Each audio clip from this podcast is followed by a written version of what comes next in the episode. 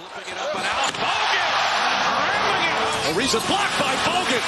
Good recovery by Andrew Bogut. Let's get rogue. Welcome to Rogue Bogues Basketball Series. Myself, Andrew Bogut, Mike Procopio, pro. How goes it at the other, other side of the world? Not bad, Bogues. Got an interesting email to wake up to. Our sound guy, you know, the, the highest paid sound guy on the planet, was emailing me about our referee discussion. I'm not really going to go in detail because he'll make my list, you know, sound about eight thousand times worse. You know, if I if I expulge our uh, our dealings and talkings. But he, he's a referee himself. He agreed with some of the things that we were talking about about respect of the officials, and so I'm glad the sound guy was good. And then the problem was after the email, he invoiced me fucking 850 bucks for emailing me back. The fucking prick always makes out. But no, it was The good. It was sound good. It was very well. You call him the sound guy as well. Was- He's a- very- the producer, Steve, does a great job for us. Oh, he does fantastic work, and he takes my The bullshit sound jokes, guy. which is great. no, it was good. It was cool, but like we were emailing back and forth about the, uh, you know, how my feeling and stand is on the referee stuff. I'm glad he was listening though. That was good. Listen to the show and not just you know, not just taking the you know the eight grand a, an episode that you pay him. He's he's actually listening and uh, you know contributing. That's Have you good. soundproofed your room yet, pro? Have you soundproofed your room? That's yeah, you know what I did? I put egg cottons on instead of the like the real stuff. I put egg cottons on, so it sounds like it looks like a studio, but that shit doesn't do anything else. What are except eight give me- cottons for the for the non-Americans? Are they cotton balls? No, egg uh, cottons that like uh, containers that eggs come in. They're styrofoam and they're bumpy. Oh, they look like egg cartons. Fuck, your Yeah. accent killed me, bro. I, I didn't know what the hell you were going on about. It uh, like yeah, yeah, the kettle. completely different. That's like the kettle. The, yeah, that's like the fucking uh, a little hypocritical about your the pot calling the kettle black, bro. That, is that what you you're looking go, for? That's it. Are you allowed to? Wait, it. hold on. Maybe we can't, we can't say that anymore. Might not be able to say that. Um, so Oh, let's just shit. move on. Right. um, Touche. let's get rolling. Uh, team of the weeks, pro. What do you? Uh, I'm going to let you go first this week. Let's see what you got. What do you got for Oh, us? the, the Orlando fucking Magic, of course, beating the Phoenix Suns and beating the uh, Dallas Mavericks. Jamahl Mosley has those guys rolling, and da- I believe because they black me out, I can't watch Dallas games unless it's national TV because they're on this Bally's network. Yeah, I told you like last year they. Was um, that was that is that the network or was that Rick Carlisle blacking you out of the games? Well, he blacked me out of like six years of my career, but besides that, um, besides that, like, so la- like my cable, bla- um, got rid of uh, Fox Sports Southwest last year, so I couldn't watch Mavericks games because they weren't on my cable. Now they switched, so I I switched to YouTube TV, and if I don't know if you have YouTube TV or not, or if even um, offered to you guys, it's unbelievable. So I was all psyched. I thought I was going to get the Mavs games. I'm good to go. And then I was fucking switched to this thing called Bally's. I don't get Bally's. So I can't watch Mavs games unless it's on ESPN or ABC or whatever. So, um, but I watch a couple of days later the, um, you know, the, um, the league, the league pass Replay. allows, yeah, allows me to watch a replay. But um, I believe the Mavericks when they when they beat the Mavericks Orlando wise they um, they beat him without their rookie Banchero. So uh, that that's how you pronounce his name, but they're uh, they're fu- they're rolling right now. You know, I, I mean rolling like as far as like playing hard, playing teams tough. Look, they're not a great team or anything, but they're you know they're standing tall. Those guys are playing people hard. They're you know they're staying in games against good teams, and then you know they escape and, and beat some teams. You know, I think they're doing really well. two in a row. Like- they won two in a row, pro. They're they're four and three at home, pro. They're zero and six on the road. But yeah, I I agree that they are they are a tank candidate, really, and you love to see tank candidates fight. So they're they're, they're doing well, I think. Um, Bol Bol, you know, has Bol Bol. established a good role there. no doubt. Um, they had him on Luka for a bit. Did you see that? Yeah, yeah, and, and this is a kid that look, I I watched when he was in college, high school. Um, I worked with him a little bit the Nike camp in, in L.A. before he went to Oregon to play, and like he was okay. I thought he was a little bit overrated, decent, and then he he, oh, he sort of came out of the gate pretty slow, you know, in his career, and he sort of got revitalized. I want to say he got traded once or twice. He moved around in his short career, and then look, he found a place in, in Orlando. They're not a great team. you know, they, he there's minutes for him there, and then Jamahl Mosley does a really good job, and their development staff does a good job with you know developing players a little bit. And look, guy's averaging eleven and seven. He was on the scrap heap, and uh, look, he's even getting production out of Mo Bamba, my guy. So you know, not not that he's putting up Wilt Chamberlain numbers at six and three, but he's doing a lot better. So, but they're doing well, man. I'm like, look, they got you know they got Franz Wagner, you know, he's doing well. Banchero's doing well. Wagner's averaging 18 and 5. You know, Banchero's averaging 24. He's, you know, the top rookie in the league right now. And then Wendell Carter is averaging 18 and 9 solid. But dude, those guys just like they they, you know, they get after it. They they get after you defensively. They're cheering for each other. They're a, they're a fun team to watch, and they get energy. Look, like I said, they're not going to be a great team. They're probably going to start tanking probably come January, February, they're like, all right, that's great. We got a couple of, you know, got a couple of, you know, headlines. Let's uh let's pump the fucking brakes and let's try to get the Frenchman. But but but but up to this point, they've been put pretty, con- you know, they've been pretty consistent. So good for them. Yeah, real good for them. Good for them, and they're desperate to recapture some of that success they had earlier on in the in the in the last decade or well, probably two decades ago now mid, mid to mid to well, 2006 to 2010 11 12 they were really good yeah. so we'll we'll, uh, we'll see how that goes i had the washington wizards Ooh, uh, and yeah. they yeah they uh they solidified my pick just minutes ago finishing with a victory versus the Memphis Grizzlies, even though that was without Ja Morant. I'll still take it. They're 4 0 this week, pro. They beat Charlotte, they beat Dallas, they beat Utah, they beat Memphis.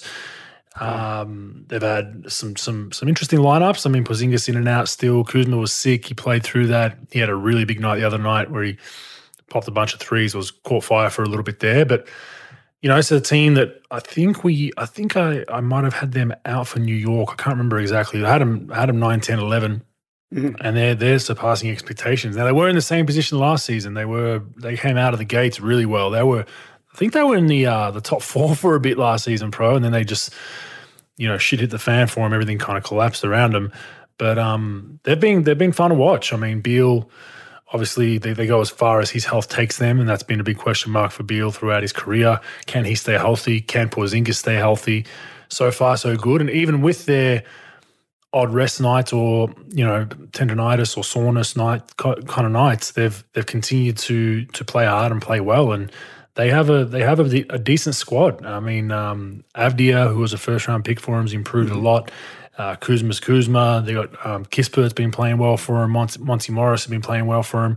Hachimura coming off the bench for him. Will Barton, seasoned veteran, who can get it done. So they have a bunch of guys. Gafford was, you know, he was really really good for him last season uh, not playing as much, but still in the rotation. So they, they have a bunch of guys that are kind of, they feel kind of Utah Jazzy kind of to an extent with probably, a, you know, two bona fide superstars where kind of a lot of guys that are forgotten about that no one's talking about other than Porzingis and, um, and Beal. But yeah, I'm, I'm liking the Washington Wizards. They're, they're looking good and it looks like they're going to be very competitive, well coached, and they play hard.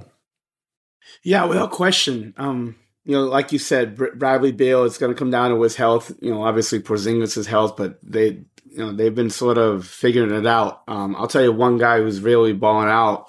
I think that's the first time I've ever fucking used that terminology in my life, and probably the last. But Kyle Kuzma has been playing really well. Um, not saying Kyle Kuzma's you know playing well, but using the phrase balling out. But Kyle Kuzma at 19 and seven. I think he had like 36 last night.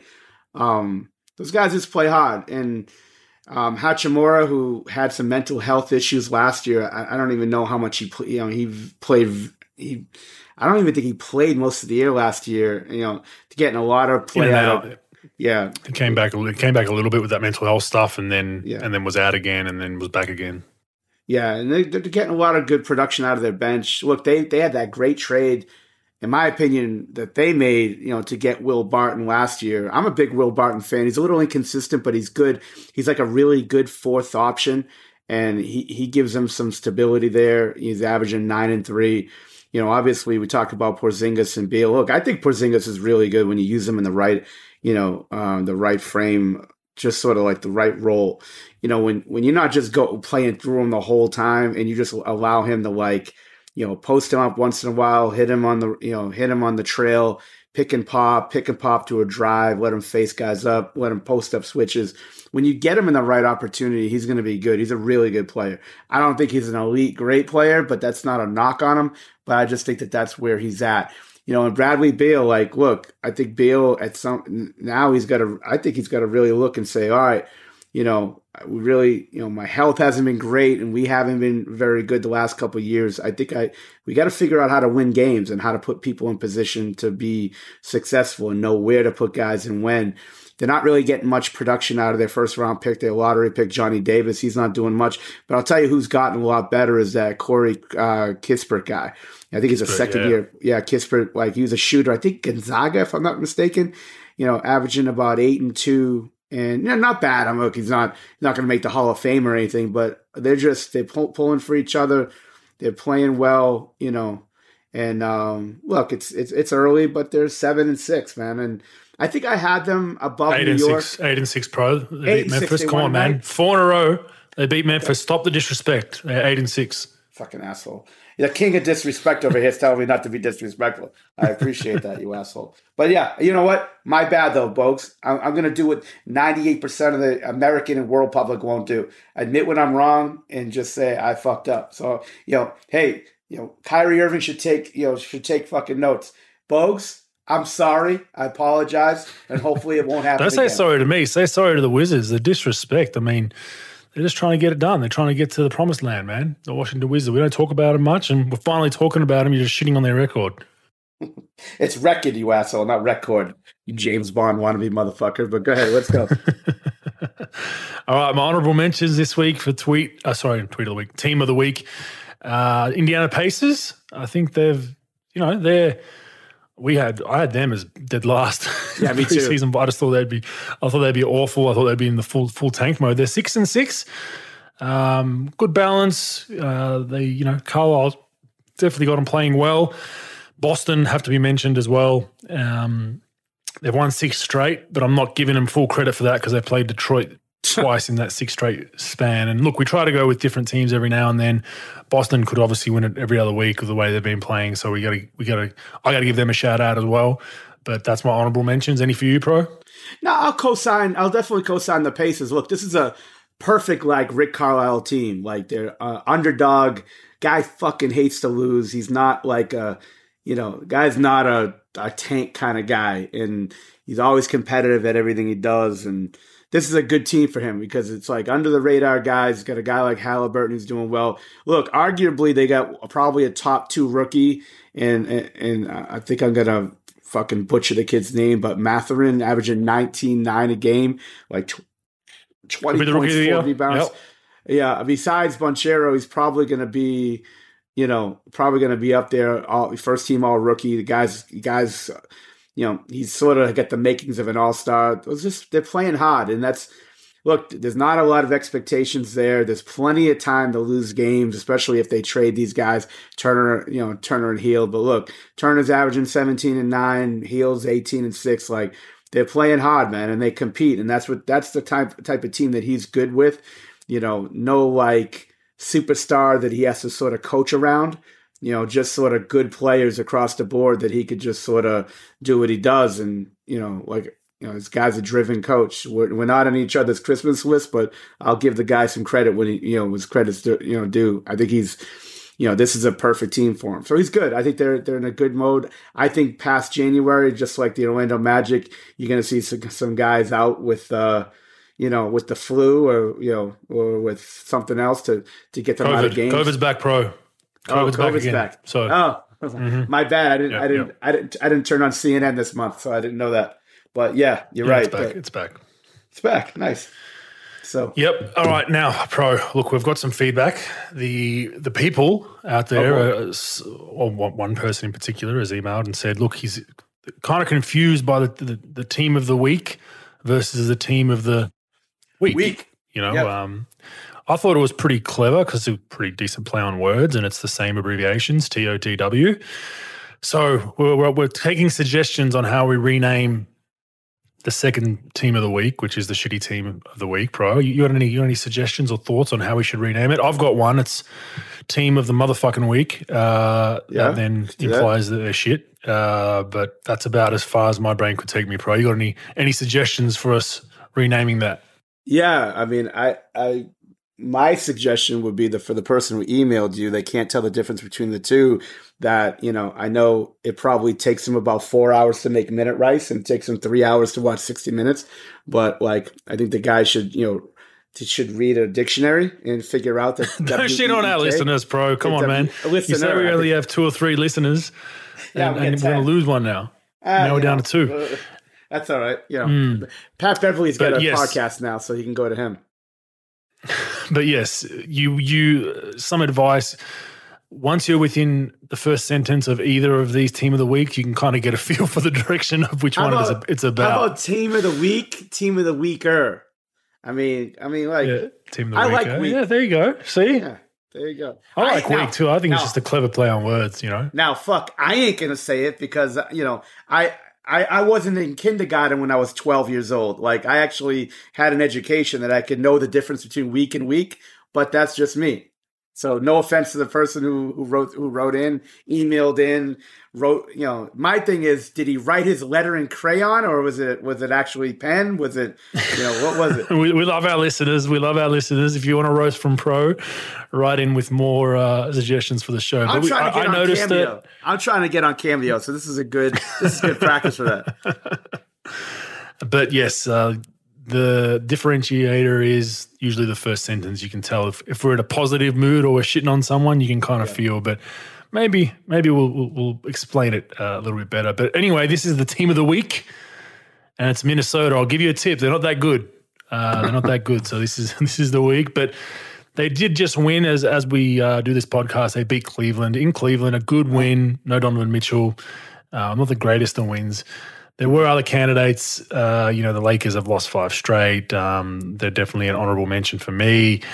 Uh, Cleveland's actually an honourable mention. Um, they've they've started off with a bang and, and they've uh, lost four straight. Ouch. Remember, they started the season eight and one. Uh, they've now lost four straight. A couple of tough losses. Uh, Sacramento was in there. I think the Lakers were in there too. Um, mm. Maybe were they? Uh, no, they, they, they, they, didn't beat. They beat the Lakers. Sorry, it was Sacramento that was a bad loss for them. They were up and they came back. Mm. Uh, who would be the other one? Charlotte. Uh, they're horrible. Uh, they look bad. Um, yeah, you know, balls balls back, and don't think that's going to change much. They've lost uh, eight straight. Three and eleven. Uh, they might be the victor, the underdog for Victor that we didn't pick pro. Yeah. Um, but yes, go ahead. No, I think they're I think they're happy with this because look, they're not very good. Their roster, yeah. look, they got Ball. I'm not a huge Ball fan. I don't think you could win with them, but I, I think he he is a little exciting to play if you like that sort of stuff. And then you pair him with, you know, the French kid, you got something going. Why wouldn't you do this? Like, no one's expecting much out of you. Um, you know, you got a you got a good coach that's coaching your team. Why not? In my opinion, you go for it. You just lose, lose, lose. No one's gonna care. And if you get the kid plus Ball, and then you can make some changes on your roster, you could be decent. But that's my feeling on that. And don't forget, next season they'll have Bridges will have his ankle bracelet off. Uh, he'll be out of oh, jail, oh, so he'll be allowed to probably play a full season. Um, so maybe they're building towards that. Just let's just build for next season. Forget about this season. But we're not talking about them. They're honourable mentions. We're going to go back to Minnesota. Mm-hmm. The reason why I've got them in there is that I know you don't look too much into this stuff, pro, but I think it's important. Their sure. strength of schedule, pro, for Minnesota oh. is mm-hmm. in the league. Damn. And their rec- their record was well, it was five and eight. They're now six and eight after they got a win against a depleted Cleveland. That's concerning. So they've got one of the, they've had one of the easiest uh, schedules in the league at 27, and they suck. Um, very concerning. Lost three straight this week. Um, you know, the, the, Knicks, Suns, and Grizzlies all by double digits. Not one of those games was in single digits. Now, mm. and hmm. we know the Knicks aren't aren't setting the world on fire either. The Suns, no Chris Paul. Grizzlies have been up and down it just looks like they hate playing with each other. Um, it really mm. does. You know, there's the there's the uh, the clip of uh, Anthony Edwards. Those who haven't seen it come out yeah. of a timeout. They're running a play, obviously not for Anthony Edwards, and he just stands there like just an asshole, uh, asshole move. Plays not for me. I'm going to stand here and pout. Just stood there with his arms arms arms by his side, didn't move. That was concerning. If that wasn't you know, as concerning for, for, for listeners out there that are Minnesota fans. A few games later, D'Angelo Russell forgets to check into to the game Hmm. after subbing someone out, stands at the scorer's table, and leaves his leaves the Minnesota Timberwolves with four players on the court in live play. and Phoenix come down, brick a three, get the offensive rebound because they've got one extra man on the court, kick it out, hit another three, knock it down, and then you wonder why Minnesota's six and eight. Um, people might look at oh, it's the Gobert and the Towns thing. It just doesn't fit. I somewhat agree. Like, I think it's not the greatest fit. Like I've said, I think Towns is better offensively at the five because it creates mismatches. Putting him at the four, he's got to you know post up a little bit more. Can't do that as much because Rudy's already in the paint. And then on the defensive end, Towns just looks awful. Not a great defender as it is. You now put him at the four where he's guarding these quicker kind of KD types. That's a, that's a suicide mission for him. Um, and then you know you got Gobert in the paint. So there's that talk, but outside of that talk, the body language. You know, Edwards has come out and said, "I don't have a dunk this season because look at the paint. I can't get in there." Well, let me give you a tip. Like you know, there, there's a lot of guys. Vince Carter played in an era where there was a uh, Charles Oakley was at the four with with a big five man. You know, so he was still getting his dunks. Like there's there's always a way to do it, and I think they're they're kind of they just look like they don't like each other, and this looks like it's going to implode before it really even gets a fair shake and a chance to see how it goes. Pro, I don't know what your thoughts are there. You know, Bogues, I, I totally agree with you with the bad fit as far as like not bad fit, but the bad body language and the unprofessionalism. Look, I've never been, you know, I've never been a big fan of you know being unprofessional as for players, and you know, um, I'm I've never been a D'Angelo Russell fan, you know, and and look, he hasn't been terrible, but he's just not. He's not a guy that I'm trying to uplift my team with, right? And then Edwards, look, Edwards got to understand that he's a good player. He's a really good player, but to take that next step, he's got to be. Look, Russell sort of took the same attitude, young, you know, early on in his career, where like he would do these things that would be negative and, put a negative light on himself, as far as like the way he acted, some of the things that he said, the, you know, some of the antics that he would do. And this is in the early stages of his career. Look, the talent's there, but what he needs to really do is look, he's got to fight through this stuff regardless of, you know, what's going on, winning, losing. Um, you know, he's got to really figure things out and, and have a, a better attitude about this. You know, carry himself as a professional. If you win, you lose, what have you. Learn from every deal and try to pick this thing up because, you know, look, he's putting up numbers. He's 21 and 5, arguably their best player, but you know, he came out he came in out of shape a little bit during the beginning of the season. He hasn't been great and he's got to try to find a way to pick this thing up. And yes, the Anthony, you know, the Karl-Anthony Towns and, and Rudy thing, it's not working themselves either. But, you know, it's a combination of a lot of things. You got to pick each other up. You got to be professional. You got to fight through things. You know, um, I haven't heard of a team a team only meeting. I think they might want to start with that. As we say on the show, it doesn't start until you know until we have a players only meeting. Maybe they should start a couple of those. Maybe they already have had one, but um, Bugs, they're just def- they're definitely trending in the wrong direction. And look, you traded about seventy two draft picks to get Gobert, so there's no backup here. There's no backup plan. Um, I don't think you're going to get anything for Russell in trade. I don't think you're going to get much with Karl-Anthony Towns in trade. You'll get a little bit, but you're not going to make this move that's going to make you this much of a better team. This is what you have. You got the Edwards and Gobert show as far as your best two players. Then you got you, know, you got to deal with Towns, Russell. However you're gonna you figure this thing out, but there's really no great young player they got saving them. There's no you know there's no real trade they could make that's to really make this thing you know better. So they got to figure some things out. It's to get ugly. I didn't even figure this 27th in schedule deal. This is this is ridiculous. So you're 27th in schedule, and this is your record. Yeah, that's that's going to be a rough one, man. Not good. Not good. Who you got?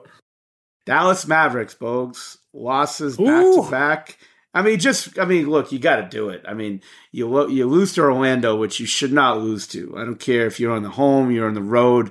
Um, they didn't have their best player, and you you know they they figured it out, and they, they didn't play.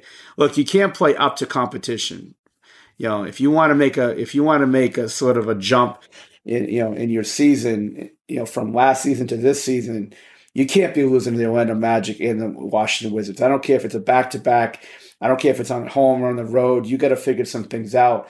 And right now, they they got to figure a lot out. You know, JaVale McGee has gone from starter to you know you know basically just you know basically on the outside looking in. You know, then you got you know you got to figure this Dinwiddie thing out. You know, Tim Hardaway Jr. has been very inconsistent all season. Uh, Dorian Finney Smith, you know, he does what Dorian usually does. You know, averages about ten, but he's got to really up his game. You know, to he's got to give him 12, 13 a game. Reggie Bullock has been off and on. You know, they really haven't had anything to really hang their hat on. Christian Wood's been better than advertised, in my opinion. He's averaging 15 and 8, 16 and 8, and he's done well. But um, Josh Green has been gotten a lot better. He's at, at one time during the you know last few weeks, he's one of the best three point shooters in the league. I, I obviously because he didn't attempt a lot, but um, but two losses, two really bad losses. They've been they've been inconsistent and unlike last year where like COVID hit them and they went really cold. I mean, they're seven and five. They're not terrible, but losing to those two teams, you're like, wow. Like, and I don't think it's going to be a big deal. I think they'll pick it up, but they got to figure out how good they are, Bogues, because you know they're different from last year, and you know they don't have Brunson. Obviously, they got to figure some things out, and I don't, I don't know where this is going to come from. In my opinion, like you know, Luka leading the league. I think leading the league. Don't quote me on it, but leading the league in usage rate, one of the b- biggest of all time. You know, with that, and at some point, like someone else has got to, you know, step up consistently. Now, Dinwiddie's been good, eighteen and five, but they they got to get they got to get more out of their bench. They got to get more consistency scoring because they can't just have like Luka, you'll score 41, Dinwiddie score 19, and then everybody else at like six, seven, five, five, six. You know, like they need, you know, they need some help for sure. What do you think, Bo? Yeah, I mean, I thought they were rolling before that. They they won a, won a bunch of games before that. They looked like they were starting to get in sync. Um, but yeah, they're, they're, two bad losses. Um, I think they're tr- still trying to figure out lineups. You know, JaVale McGee started. Jason Kidd famously saying in training camp that's our starting center. Well, that, that didn't last very long. Uh, so yeah, I, I, don't know. I don't know what, what what's something seems amiss there. I'm not sure what it is right now. I thought they had a pretty good balance. I think Dinwiddie's better off the bench in my opinion. But then what do you do with Hardaway Jr.? I mean, it, you know, it's it's all over the place. And and my worry is, you know, Luka's usage, whether it's whether it is one, you're right, or whether it's top three. I don't know what it is exactly, but if, if say it is one, um, that's concerning that this early in the season, you know, basically he doesn't play while they lose. And and that's a pretty easy scout for most parts, right? Now it's easier said than done. Stopping one guy, um, people might think is easy, but a guy like Luka Doncic is very, very hard. Everything, all the schemes and everything are, are all catered towards, you know, limiting what he does, and he still has a 40, 40 point triple double, right? But you know, injury, overload, tiredness, you know, um, the grind gets to him at some point and they go on a losing streak, you know, that's that's a concern. They they got to have a bit more balance, and that balance unfortunately has to go to Dinwiddie and Hardaway Jr. And I think Hardaway Jr. hasn't been great this season. Dinwiddie's been very inconsistent. Those two need to be much more consistent. They needed those two combined should at least take up the slack that Brunson left, uh, right? Um, and then you've got other guys, you know, uh, Dorian, you know, Kleber so on and so forth. Wood's been decent for him, but yeah, they're, they're missing something. It just just doesn't seem like it's clicking for him. I thought they'd be much better, but look, we are still somewhat early. But my mm-hmm. concern is, does Luka, you know, there's a lot of weight on his shoulders, man, and I know I know he embraces that and loves that, but you know, you still want to have all the good teams still have like Jayson Tatum can have a six for twenty five night and they can still win, right? Um, the Warriors, Steph can have a bad shooting night, they can still win. Probably not not so much this season, but for the most part, like historically, uh, you look at look at all these teams that are at the top, the the, the big top half of the standings. Milwaukee Bucks. I mean, geez, they they they go and beat OKC in OKC. Now OKC are no slouches. Uh, they're playing very very good basketball, very team orientated basketball. They win that game with, you know, Jevon Carter was it? Is it Javon? Yeah, um, ha- has has thirty six. I mean, that guys step up. Giannis was out. A few other guys was out. It looked like that was like, oh, okay, he's going to get this one at home. You know, the Bucks have circled this on the on the schedule, and we're going to rest guys. And think they'll get the win. So I don't have that confidence in Dallas. I think Lucas sits out, they lose straight away to me. Like he sits out a game, they're losing. Until they can get to that point where they can at least, you know, hold that ship steady for two or three games of the Luka injury or or through a Luka bad phase of shooting nights, I'm not confident in Dallas Mavericks. And I think that's the biggest thing for me. Like they got to be able to prove that they can steal a game here or there uh, on a Luka bad night. As of today, they can't. No, they can't. And playmaking's big. Like Dinwiddie's not a bad playmaker, but like they don't like those guys we talk about, Finney Smith, Bullock, Kleber, Powell, they all need a playmaker, right? like Hardaway Jr. is pretty good creating for himself, but not a lot of those other guys are good at creating for themselves. They need that, and that's where Luka's the best. Where you could just surround Luka by, you know, with anybody, and he could he knows where and when to give it to him, where it puts him in a, a position to be successful and help them win. And when he's got an off night, and the shooting's been off and on for sure. Um, but you know, it's it's it's sort of what he's been dealing with his whole career, and it's been up and down with that you know, I think Brunson gave him a little bit different deal. Like, look, scoring wise, Dinwiddie sort of created what Brunson gave him last year, but I think the, you know, what Brunson was better at. Now, Brunson's not a great playmaker with vision. Like, he's not a great like passer or anything like that. He's good, you know, shot maker, scorer, um, tough kid, plays smart. But they don't have that other playmaker now. You know, where I, you know they don't they they just sort of missing that from off the bench. So it'll be interesting where they go from here, Bogues. But look, it's got plenty of season. They're fine. I still think they're going to be a top four team in the West or top five team in the West. You know, I think they could still beat teams because of Luka now. You know, but I think everyone else here now needs to step up just a little bit. You're not going to come out of character and go from averaging eight to 18 or anything, but collectively, people just got to do a little bit more. And, you know, you got to make it where, like, it can't just be the Luka's show every night. A lot of other people just got to step up and just sort of play, just play five percent better, eight percent better, and figure out you know where it's going to come from. Hardaway has really been the player that's been off most of the year. You know, look, last year before they made the trade, he got hurt. You know, he got hurt for the year, so he really didn't get a chance to play with everybody. You know, for the, you know, especially Dinwiddie. You know, for the whole year. So like, but now he's got to find himself a little bit. That that was last year. This is now he's got to up his game. If there's anybody who could really step up, I mean, he's been he he's been shooting it very poorly. He's been erratic. He's got to step up and go from like he's averaging like 12 and 2. You know, his numbers really ain't great. And then, you know, shooting the ball, he's shooting at 33%, you know, 33 from the three and 34 from the field. He's got to step his game up with this too. So it would be interesting. They got plenty of time. I'm not really all that worried about it, but yeah, definitely this week from losing those two games, I was like, yeah, Got to give it to him. And you can't give me shit about being a fucking hometown fan for the Mavericks like you did last year.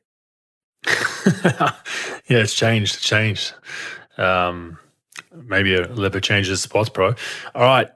Standings right now, just looking at them real quick. Uh, I'm going to give our, our surprises and our disappointments. I mean, we both would agree the Utah Jazz are number one in the West would be not just a surprise for you and I, but for the whole basketball NBA world. Without question. I mean, 10 and 4 you know uh, what are they? 5 and 0 at home 5 and 4 on the road best you know best record i think in the nba bar.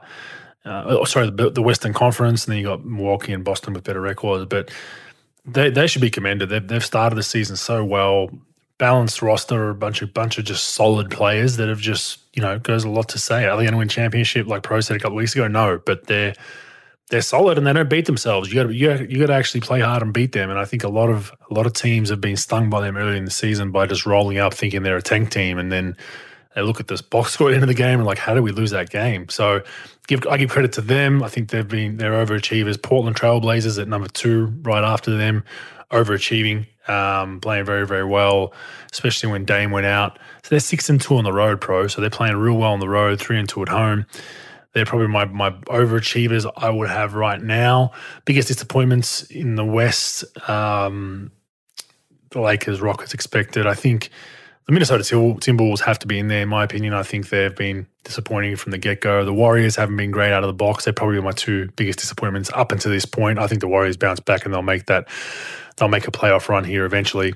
Um, but those two teams, and then if we go out east, I think for me, Philly and Miami have been disappointing. Um, you know, Philly's injuries, guys in and out of lineups, I get it. But even when they had their healthy roster at the start of the season, they didn't look good. It looked janky. It didn't look it didn't look like it fit that well. Um, Embiid a little bit underdone out of the offseason, not fully healthy.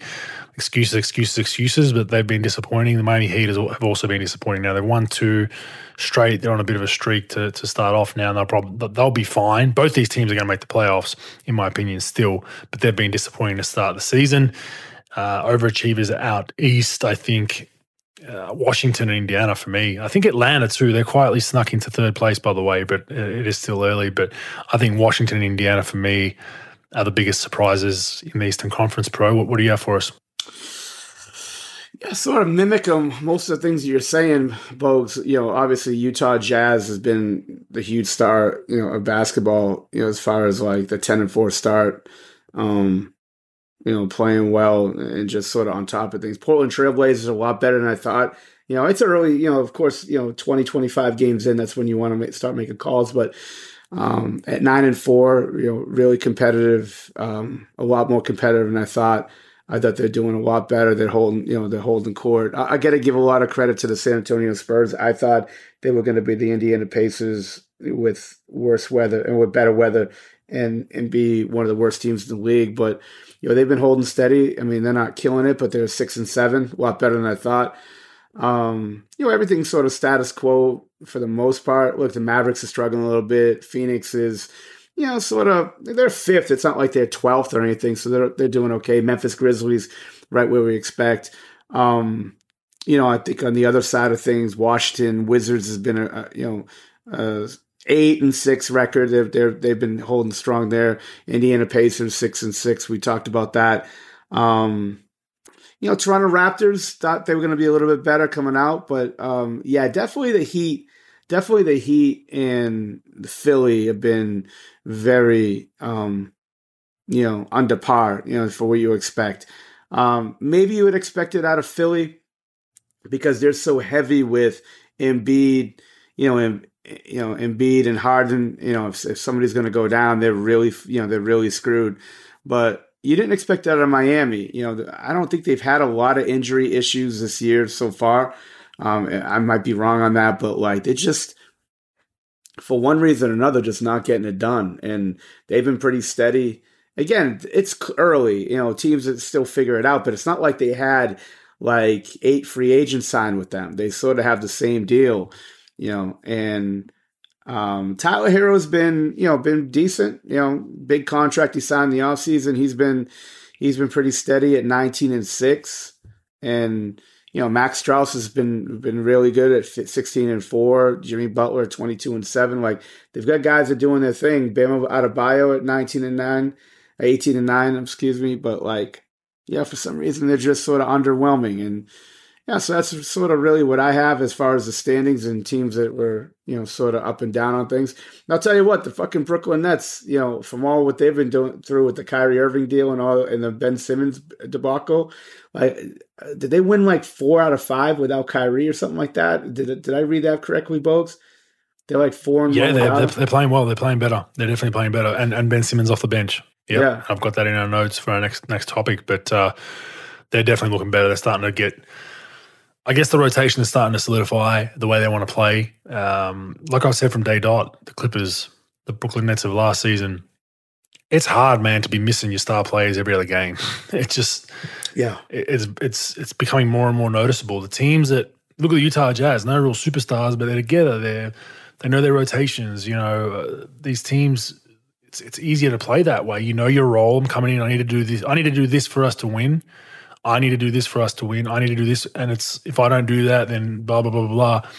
Whereas you know some of these teams that rely on stars resting and not resting, can hurt you. Now Brooklyn kind of know. All right, this is the this is the hand we've, we've been dealt. This is our roster. We're not waiting on anyone. We're just going to play accordingly, right? And they're uh, they're playing much better basketball now. League Pass update, bro. I don't know if you got this on in the background. Uh, Utah Jazz might go down. Philly one hundred one, Utah ninety eight. Joel Embiid has had a night for the ages so far. There's two minutes left in this game. He has 55 points, 10 rebounds, eight assists, six blocks, and a steal. Damn. 18 for 26 from the field, one for four from three, and 18, 22, 18 for 22 from the line. He's balling. He's single handedly carrying the Philadelphia 76ers past Utah Jazz. They win this game. Now, Utah Jazz starters weren't great. Um, and they've, they've gone to their bench. Sexton's playing well, Beasley's playing well. But just a quick update. That's a that's a. I just saw a quick uh, StatMuse. 50 points, 10 rebounds, five assists, five blocks in a game is a, that'd be the first player in NBA history with that line, bro. Um, oh, that might be one of the. Eight, now, yeah, now he's up to eight assists. So, uh, StatMuse shout out for that one. But that's Joel Embiid seems to have heard the detractors about him coming into this season a little bit slower than he has, and he has had a night to night so far. So we'll see if they. I'll let everyone know if they win that game the next minute or two, pro. But um, yeah, hopefully they can start to get on a little run. All right, Jacque Vaughn takes over in Brooklyn. What happened, pro? Uh, your boy, your boy Woj said that uh, the Ime Udoka thing was a done deal. Um, do you think this is a part of Joe Tsai's moral?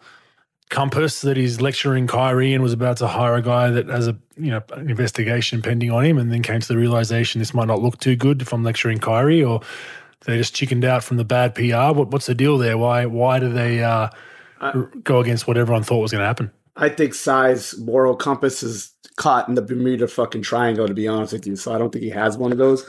but I, I think that um, I think if I had to be a betting man and a guessing man, and if I was going to bet, I'd obviously do it with do, uh, Dabble for sure because I have to gamble responsible. Responsible. I think I should that's be paid right. for. I think I should be paid for that ad, but that's just me. But what I would say is that Adam Silver was like, no, no, or or they just got that they got bombarded with organizations, with sponsors, with all that. You know, regardless of where anyone lies on this thing about how bad it was versus how bad it wasn't. When you have this overwhelming, like, you know, overwhelming response to people from people, you know, in a negative tone about, you know, and, and, and obviously, you know how it is. Everybody in the NBA is dictated by money and, and, and not only money, but publicity. And if it was going to go negative with this stuff, then I think that you know, I think Adam Silver probably had to step in and be honest with you and be like, you know what, guys, we might want to pump the brakes on this thing. Um, I don't think it was Joe Tsai. If I had to guess, maybe it was. I'm not an insider like that. So I'm just sort of going gut reaction that like Joe Tsai would have been all for it. You know, look, if Woj, you know, I think Woj and Shams had it out. And if Woj put something out, you know, he's done his homework. He definitely got intel saying that, look, this is what's going to happen. You know, he's probably at like a 98.7 on his success rate with that stuff. And, you know, I think it was more like it was out there. It took a couple of days. In that couple of days was like, you know, probably got a lot of negative feedback. Uh, and, and like I said, if I had a guess, the league stepped in and be like, yeah, that, that shit ain't happening. So that's just me. What, what do you think, Bogues? Yeah, I think the the bad PR. I think Joe Tsai's, you know, lecturing Kyrie and giving him 15 steps he needs to do to come back and do a somersault and then go to Brazil and stand on the holy hill and say a prayer and come back and then he's allowed to play again, whatever other list of demands he has, which is ridiculous in my opinion. Um, regardless of, I disagree with with you know whatever's been done. Uh, you know, Kyrie posting that, not knowing what it was, uh, but I strongly I uh, strongly disagree with with this list of punishments, and I'm glad some players have finally found their their, their inner voice when there's it's about any other issue. They're loud and proud and, and out there. Well, I, I, commend the few players that have actually come out and said. Um, Jaylen Brown is one of them that said, "No, this is this is this is too much. This is bullshit." So, um, yeah, I mean, I think they're just scared of the bad PR. Uh, there was something going on there, but who knows? Maybe Joe Joe Tsai had a a position a former colleague of Ali that called and said, "Hey, we need a good army commander type to, to run our, our little uh, Uyghurs slave camp there that's making all our all our products." And Udoka could be the man for the job, bro. I mean, you know, you never know these days. Uh, good old Joe Tsai that ran that um, that company with some some questionable practices. Uh, but yeah, I mean, look, I think they're starting to steady out with Jacque Vaughn. Uh, I think that he's he's starting to find um, kind of a mojo with that team. So I liked his comment. What was his comment around getting that job? I, I wasn't. By his wife wasn't the uh, not being the second choice by his wife, and they've been together. He's a second choice yeah. of his wife, and he's been together forever, or whatever, like ten years or twelve years, yeah. whatever. Yeah. Exactly. So it works out. He's a Spurs guy. He's got some of that Spurs blood in him.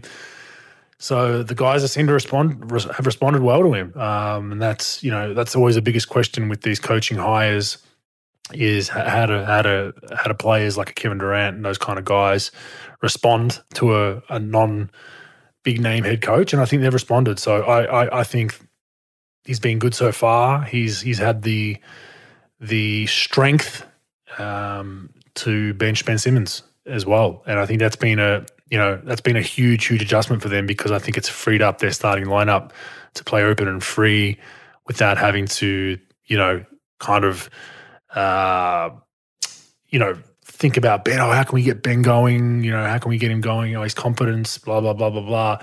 They're just going out and playing now, and Ben can find that form off the bench, and he's he hasn't played great off the bench, but he's tried. He's tried when he's got out there. He's trying to be productive. His numbers aren't great, but they're winning. So I like the formula, and it, it, that's a ballsy move by Jacque Vaughn. You know, like he's only been in the job for what four or five games, and he's he's benching one of their max guys. That's not an easy decision, believe me, and that can that can that can sometimes cause vibrations throughout a roster and throughout a club. But uh, I'm sure he handled that the right way and met with him beforehand before it was all done. And I, I like the adjustment, ballsy move. Uh, and I think this could be a move that gets them back into the top six, top seven, top eight, and hopefully competing for a, a good playoff spot, pro. So uh, great job by Vaughn. Joe Tsai, not so much. Um, and yeah, we'll see. We'll see where they end up, but uh, they'll they'll be battling, I think, for a playoff spot when it's all said and done. Just a matter of matter of where, pro. Yeah, I think that those guys are moving the ball. Um, you know, look, sometimes it's good just to have one guy that really scores it, and then everybody else just sort of moving into the space, moving, moving the ball, getting open looks, and they're playing well. I, I like Jacque Vaughn. Look, he didn't have a really good um, first head coaching experience in Orlando. It was pretty bad, actually.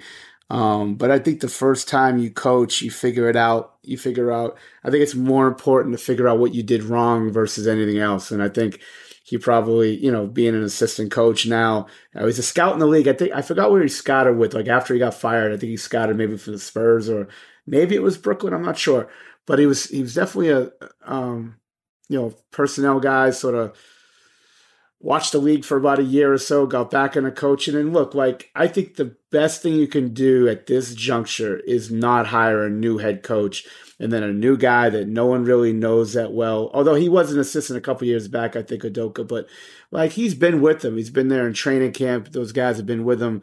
I think like you don't want to hire a new coach that really hasn't been around your team, and then you got to figure some things out, especially what they've been through, especially with the. I think it's it's a little volatile with the Durant deal as far as like how much could he take for, until he says, you know what, I'm out you know, I'm, I'm, you know, this is enough. This is enough fucking tomfuckery for one for one season. So having a guy like Vaughn who's been there all year, been steady, players obviously respect him. They wouldn't they wouldn't have hired him if that was you know if that wasn't the case.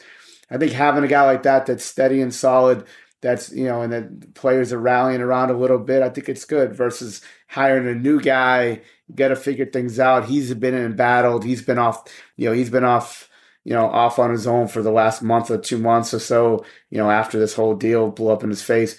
So hiring a guy like that and then trying to steer the ship and that pressure of performing, I would rather hire a Jacque Vaughn and figure things out, you know, and, and see what they got. Like, you know, Simmons coming off the bench, I like that as well. Look, they got a lot of good pieces, like role player wise, guys who play hard. The Nicholas Claxton is the world, Royce O'Neale's the world you know, Markieff Morris is coming back, and not that he gives a lot, but you know, Seth Curry's been out. You know, he he he provides shooting. Joe Harris still getting in. You know, it's sort of you know getting in the in the shape of things. Cam Thomas really started the year weak, and now he's been doing a little bit. And you know, it's not actually that bad, folks. I don't know your, what your thoughts are. That uh, Watanabe kid you know, the, uh, the Japanese. Yeah, he player. plays hard, man. He does he play hard. hard. I didn't know much about him. I watched him. Yeah, I don't watch Brooklyn a lot because my, my two clients play in the West, but like watching him, and actually he just tipped a shot in as I'm talking to you, um, watching the Laker Brooklyn game now. But like he plays hard. So look, I think when you have a bunch of guys who play hard with just one scorer and the ball just doesn't stop, I think that they you you have a chance. And you know, look, they're playing hard, and those guys are just sort of playing their role. And yeah, good for Jacque Vaughn, man. You you know, you never really you never really hear that story sometimes when guys get it you know, like I think certain guys get second, third, fourth, fifth chances and they keep fucking it up. Like you never really hear a guy that just got a chance, fucked up the first chance, and got that second chance. And he got a second chance, and he's so far so good. He's doing well. I, you know, shit. I mean, look, who doesn't want to see Kevin Durant in the playoffs at a decent seed and sort of going? The guy's one of the best players in the league. You know, let it happen, especially with all the shit that they've been dealing with, with you know, with Kyrie and, and, and Ben Simmons and all this other stuff. And uh, it's good for them to see a little bit of success. It is. And just as we continue this on, Utah have gone down 103 to 98 to Philly. Yes. Joel Embiid has 57, 11, 8, and 7 blocks. Damn. Almost a quadruple double. Um, amazing, amazing line. 19 for 28 from the field. Sensational line there. You won't see you won't see like a, line like that for a long, long time. Um, and as Statmuse says, it's might be ever because it is the first time ever in NBA history someone's had that stat line. So good on Joel Embiid finding some form. All right, I want to scrap the last two minute report, pro. Uh, I think this is the most pointless thing the NBA huh. do. For those not familiar with what it is, every game the NBA does a two last two minute report of what our officials got right and what they got wrong and what calls were right and what wasn't and blah blah blah blah blah. To me, I think it's a slap in the face to teams that got screwed on calls for the most part. Um, you know, and, and Sacramento uh, have lost two games in that fashion where there were questionable calls late in the game. One was a Klay Thompson foul, the other one I think was a travel against was it Miami uh, or someone else um, that hit a shot. But anyway, I, I don't see the point in this pro. If you're not gonna if you're not to change the result, if you're not to fine your officials publicly because of it, if you're not to make some sort of you know adjudication t- towards a bad call, what's the point in putting it out? All it's doing is saying you know, before a media or a coach come out and say, we got screwed on this call. It's like, yeah, yeah, yeah. We, we, we did it in our last two minute report. It's right there for you to read. It's like, yeah, but how does this help us? You know, it doesn't, it doesn't change the fact. And now sacks, it's cost Sack two games.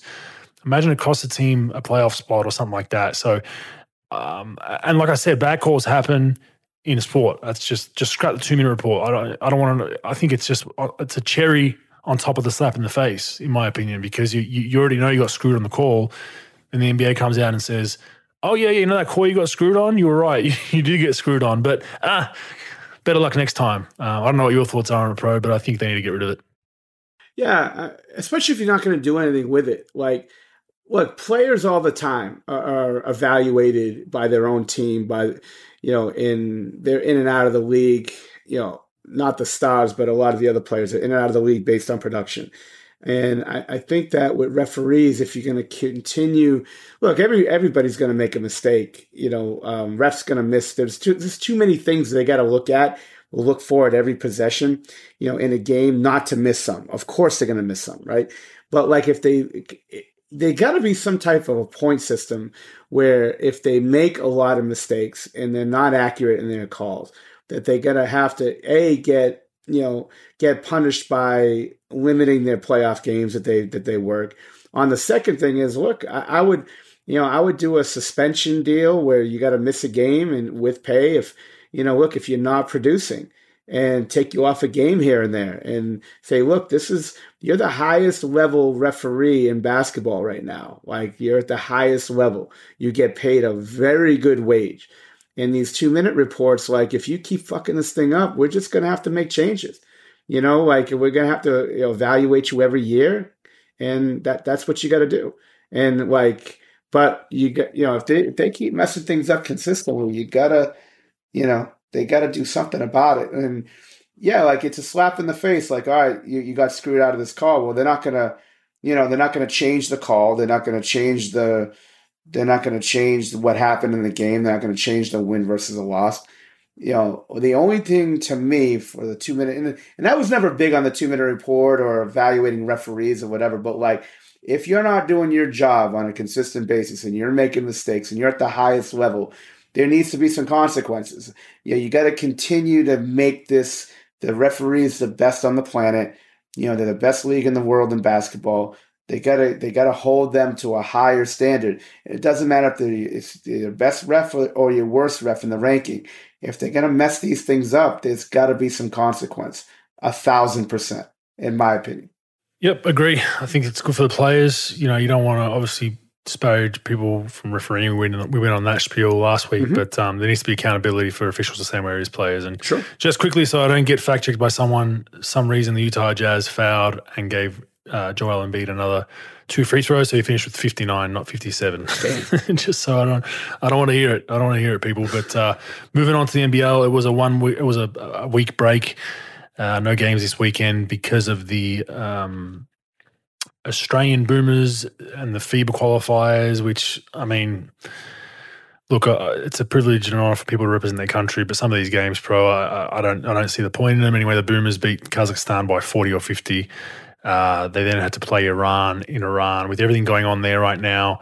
Uh, they forfeited that match, refused to travel there, so we don't. Australia doesn't know what FIBA is going to hand down now, um, as far as that goes. But smart decision by the Boomers with everything going on there. It's it's it's, it's a mess. Uh, protests and all that kind of stuff. Um, there's there's some killings and going on and, and whatnot, and probably not the best place to be for a basketball team. Uh, a bunch of bunch of seven foot Australians and six foot Australians, so they they pulled out of that. But um, anyhow, uh, there's still some news in the NBL. Craig Randall, pro, uh, you know, famously lit up the Phoenix Suns not too long ago, has been cut. He's been released by the Adelaide 36ers, um, which is which is very very interesting. Uh, he he was he is the he's top five in, in scoring in the NBL with just over 20 a game. And Mhm. they have uh, they have moved him on. I mentioned three or four weeks ago on this podcast that I saw uh, before I even knew anything was going on. I had a feeling that something was up because the body language of this guy was absolutely horrible. He was going back and forth with head coach CJ Bruton numerous times when he gets subbed out of games. During the national anthem, their whole team had lo- would lock arms. He'd be the only one not locking arms with the whole team. He'd be Hmm. standing by himself. It just seemed like if he wa- if they weren't winning with him doing well, he wasn't going to allow them to win with him doing bad. Um, it just it just didn't look good. And the the ultimate kiss of death comes from my good friend Corey Homicide Williams, uh, NBL commentator, a guy I've gone back and forth with numerous times. He anointed the imports of Franks, Randall, and Cleveland, the Adelaide 36ers trio of imports, the best trio in NBL history ever. Damn. This was only a couple of weeks ago. Ultimate kiss of death. That trio now is a duo, and Homicide's prediction has gone gone gone with the win pro. So the usual rule is pro in our league. Uh, if, if the Homicide Williams anoints you as something, uh, that is a literal kiss of death. You, you're not gonna you're not gonna win a championship if he says you are. Your your best three, literally a week later, one's going to get hit by a bus and sent back to, to the US. Like it's you don't want you don't want to be annoyed at anything by by by, by Corey Homicide Williams. So uh, the big three is gone. But uh, interesting move for Adelaide 36ers Pro. I know they've spent a lot of money on that roster. Uh, I don't believe he was guaranteed, which is a good thing for Adelaide. They don't have to pay him anymore. But they need to find a, a replacement and quick. What do you think happened, Bogues, in, in your opinion, truly, though? Like, I know what you're saying, like body language or whatever. Do you think it was just like he didn't get. Now, has he, and again, I, I haven't followed his career that much besides what he did against Phoenix. Did he, um, was he there for a while? Is this his first year? No, it's his Uh-uh. first year in Australia. I think he was a G League guy. Okay. Uh, I don't could be believe he's played it anywhere else overseas um, that I know of. But he, I mean, he's a player. Like he's a he's a he, he's a gunner. He can play, man. The guy can the guy can fill him up. Like he when he's hot and he's in his zone. You, you you look at what he did to the Phoenix Suns. He, he can do that.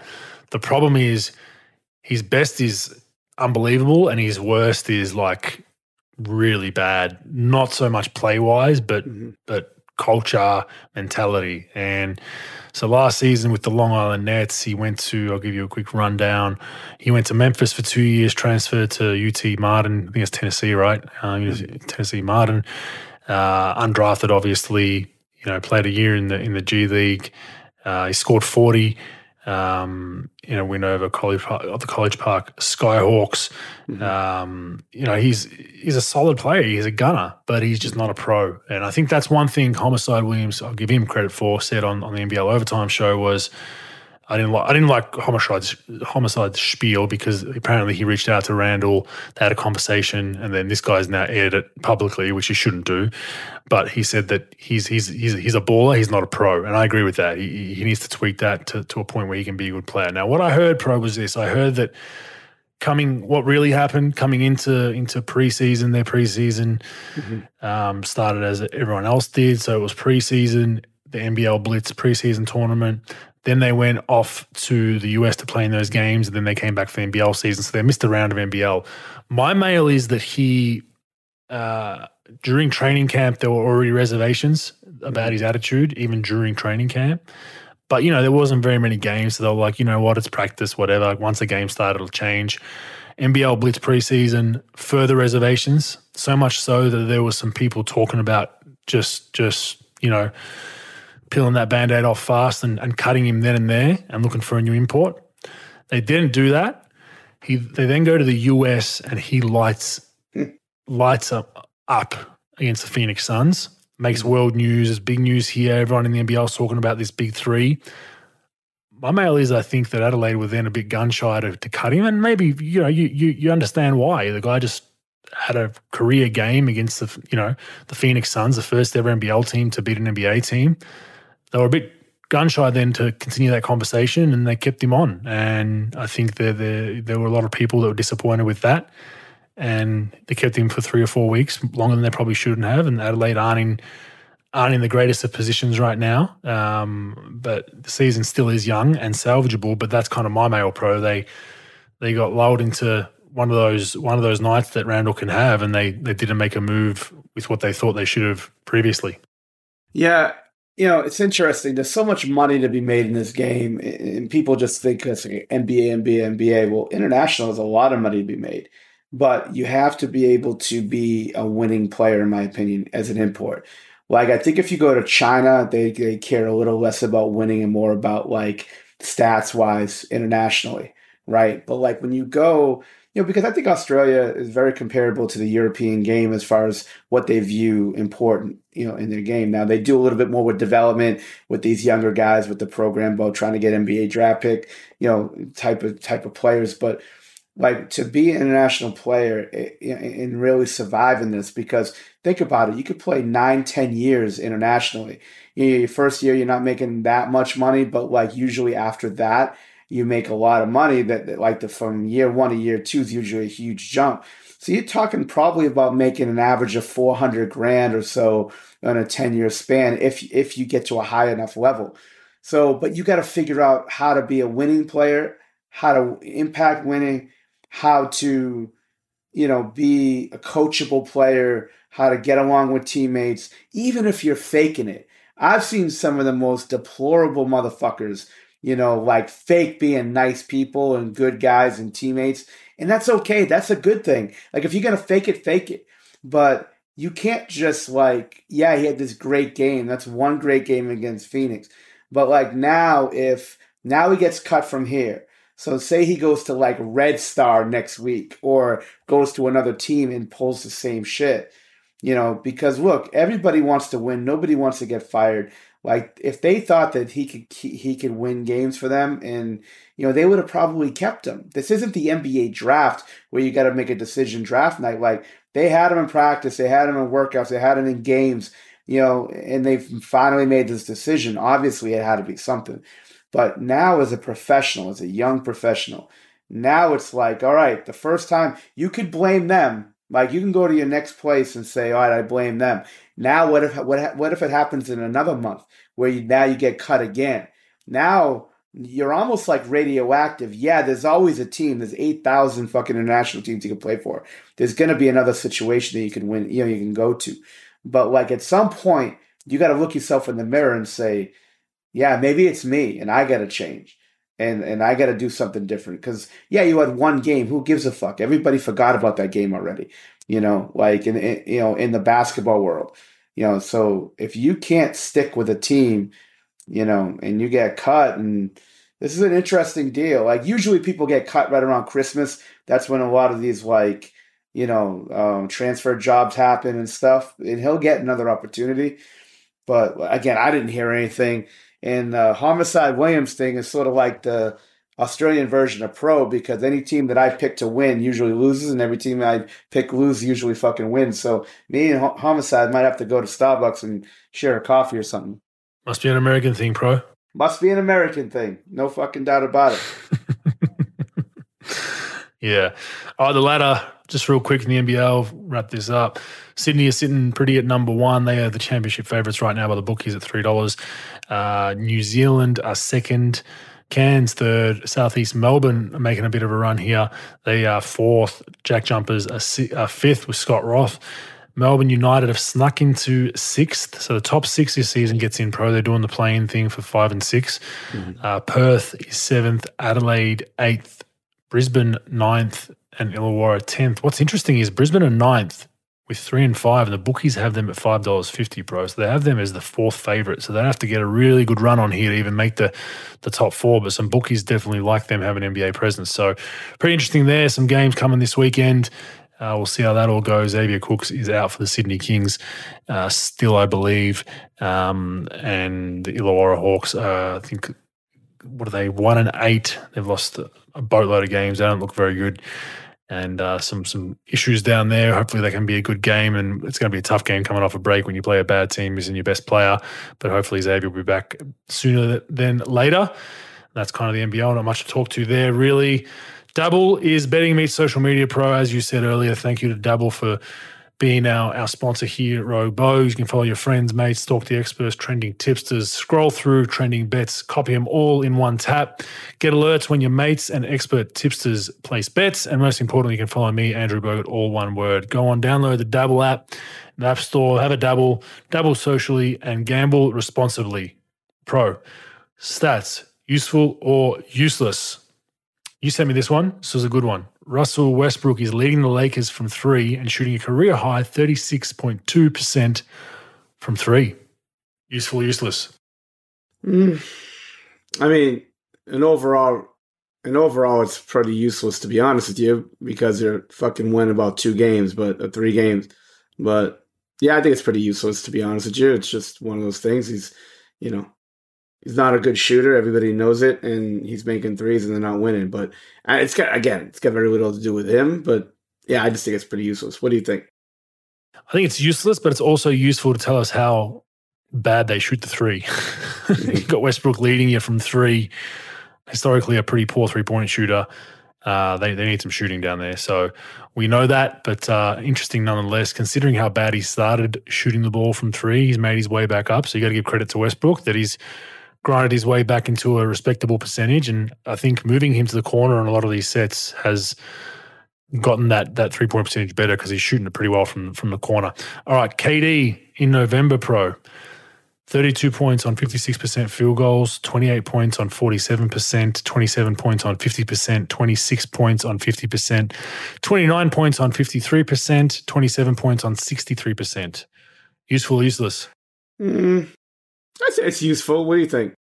Yeah, I got useful, and they're winning games. So their lineups have changed. KD's balling, you know, scoring at good clips. You know, this is a volume shooter, and the lowest percentage out of all those numbers that I stated was forty-seven point six percent. So that's impressive. Um, he's shooting the ball at a good clip, gets to the line, and they're winning games. So I would say useful in that one. Last one for me, Steph becomes more clutch as the game goes on.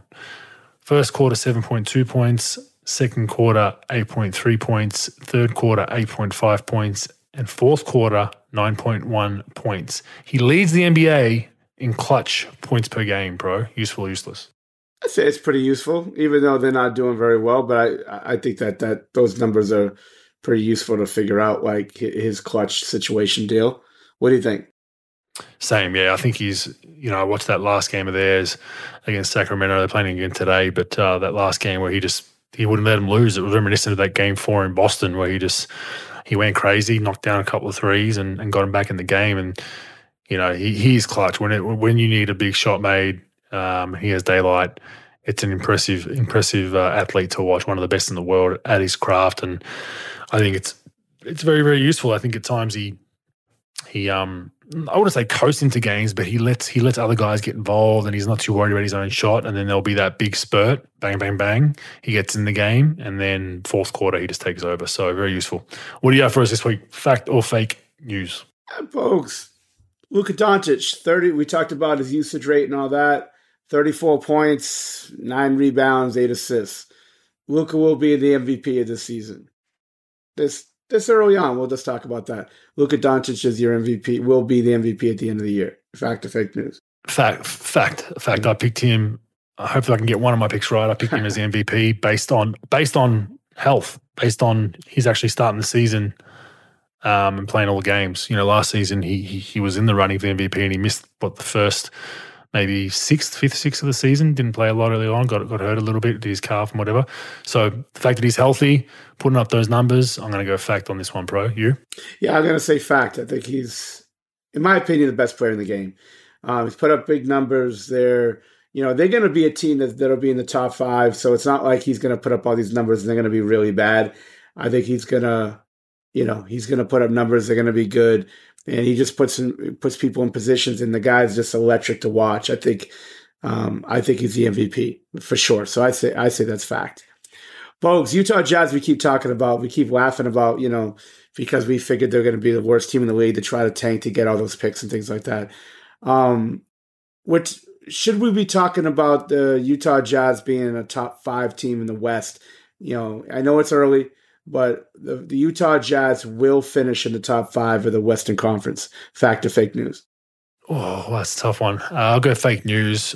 I think um, a couple of teams will start to to, to get some consistency and some form uh, out west. I think I think Utah's taken a lot of people by surprise, mm-hmm. um, and they have fallen to third now after their loss. So Portland's now number one in the West. By the way, as we speak right now, Phoenix second, Utah third. Uh, I think they're still uh, still too early in the season. They are ten and five.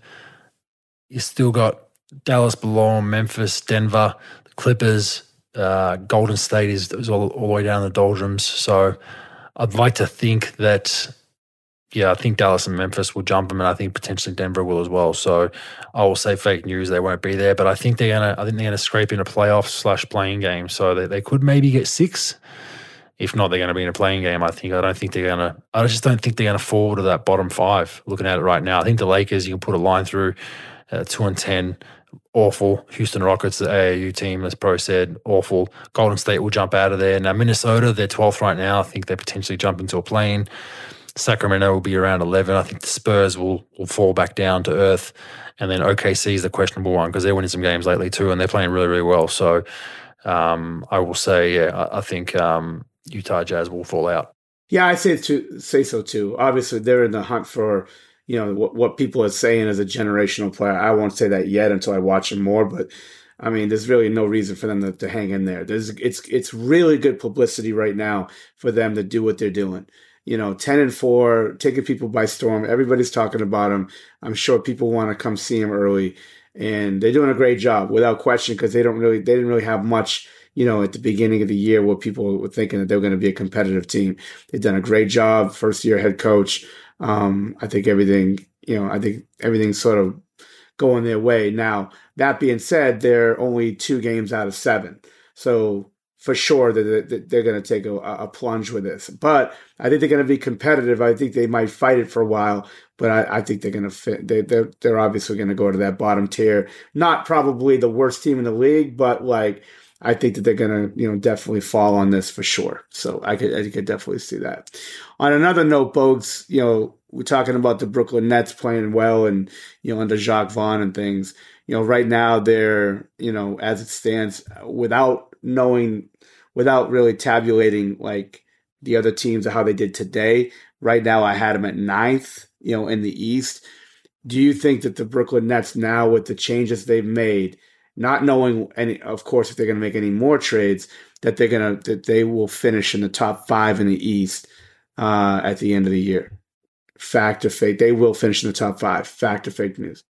Oh, fake news. I think Milwaukee's Milwaukee and Boston are going to wrestle for one. Um, mm-hmm. Atlanta potentially. I'm still not sold on them, but they're playing better basketball. I think Cleveland will be up there. I think Philly's going to scrape in that. I, I think tops maybe six, maybe six, but as it stands right now, um, I think they could jump Chicago, Toronto, and Indiana, which would put them in seven. So I'll say fake news. They're definitely not getting five. I think their best case is six. Um, I just don't think, you know, uncertainty around Kyrie. Does he come back and just put his head down and keep quiet, play, and not cause any problems? The Ben Simmons saga coming off the bench. they're they're missing obviously a, a, a star player now. That's Ben Simmons. He's coming off the bench. Um, some of their shooters, they got they got a lot of guards. So the rotations are kind of all over the place at the moment. Patty's out of the rotation now, for instance. He's lost his minutes. Um, Curry's back from injury. He's starting to find his feet. I've just read they're trying to remove Joe Harris, mm. which is interesting. Um, so yeah, I think they'll be competitive. I think they're just going to be a bit more steady. Um, they're not going to be as yo-yo-ish, but I don't think they're going to make the top five, pro. Yeah, it's a, it's a tough one for me. I, I think right now there's a lot of there's a lot of room for them to grow a little bit for sure. You know, especially just moving on from what they're doing. But you don't know what's going to happen with Kyrie. Everyone has their idea. You know, they're going to release him. They're going to trade him. Um, he's going to go to LA, whatever. Um, I'm not sure about that, but um, there are a lot of teams playing decent above them, like you know Washington and Indiana. You expect them just to sort of fall just a tad, um, and then teams like the Toronto Raptors are sort of right there, where they're they're they're, they're at seven and seven, and they could be playing better. Um, Miami and Philly, like I just think there are too many teams. I say fake news. There's probably just too many teams that are just going to figure it out. Um, and I know right now they're they're playing really well, but um, I think I, think they're going to come down to earth. Plus, you know, there's a lot of pressure on Durant to to bring it every night. You know, without really that second superstar with them. Um, again, you don't know what's going to happen with Kyrie, so it's going to be a lot. It's going to be very taxing physically. It'll be interesting to see. I, I don't see them in the top five. I didn't even like them when they had Kyrie and, and KD. Like I didn't, I didn't think they were going to be a great team or anything. I didn't think they were going to be a, uh, a bottom dweller, but I, I thought they were going to be in that playing that playing range, even with those guys.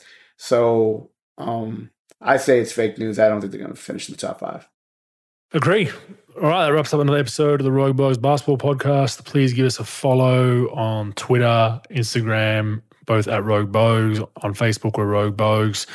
And check out Pro and his scouting film food promotion service. Just nice. joking about the last part at Hoop, at Hoop Consultants uh, for some. If you need some film breakdown or whatnot, check that out. If you got you know young kids or teenagers or you're trying to aspire to be a pro, send some clips and he will take care of you.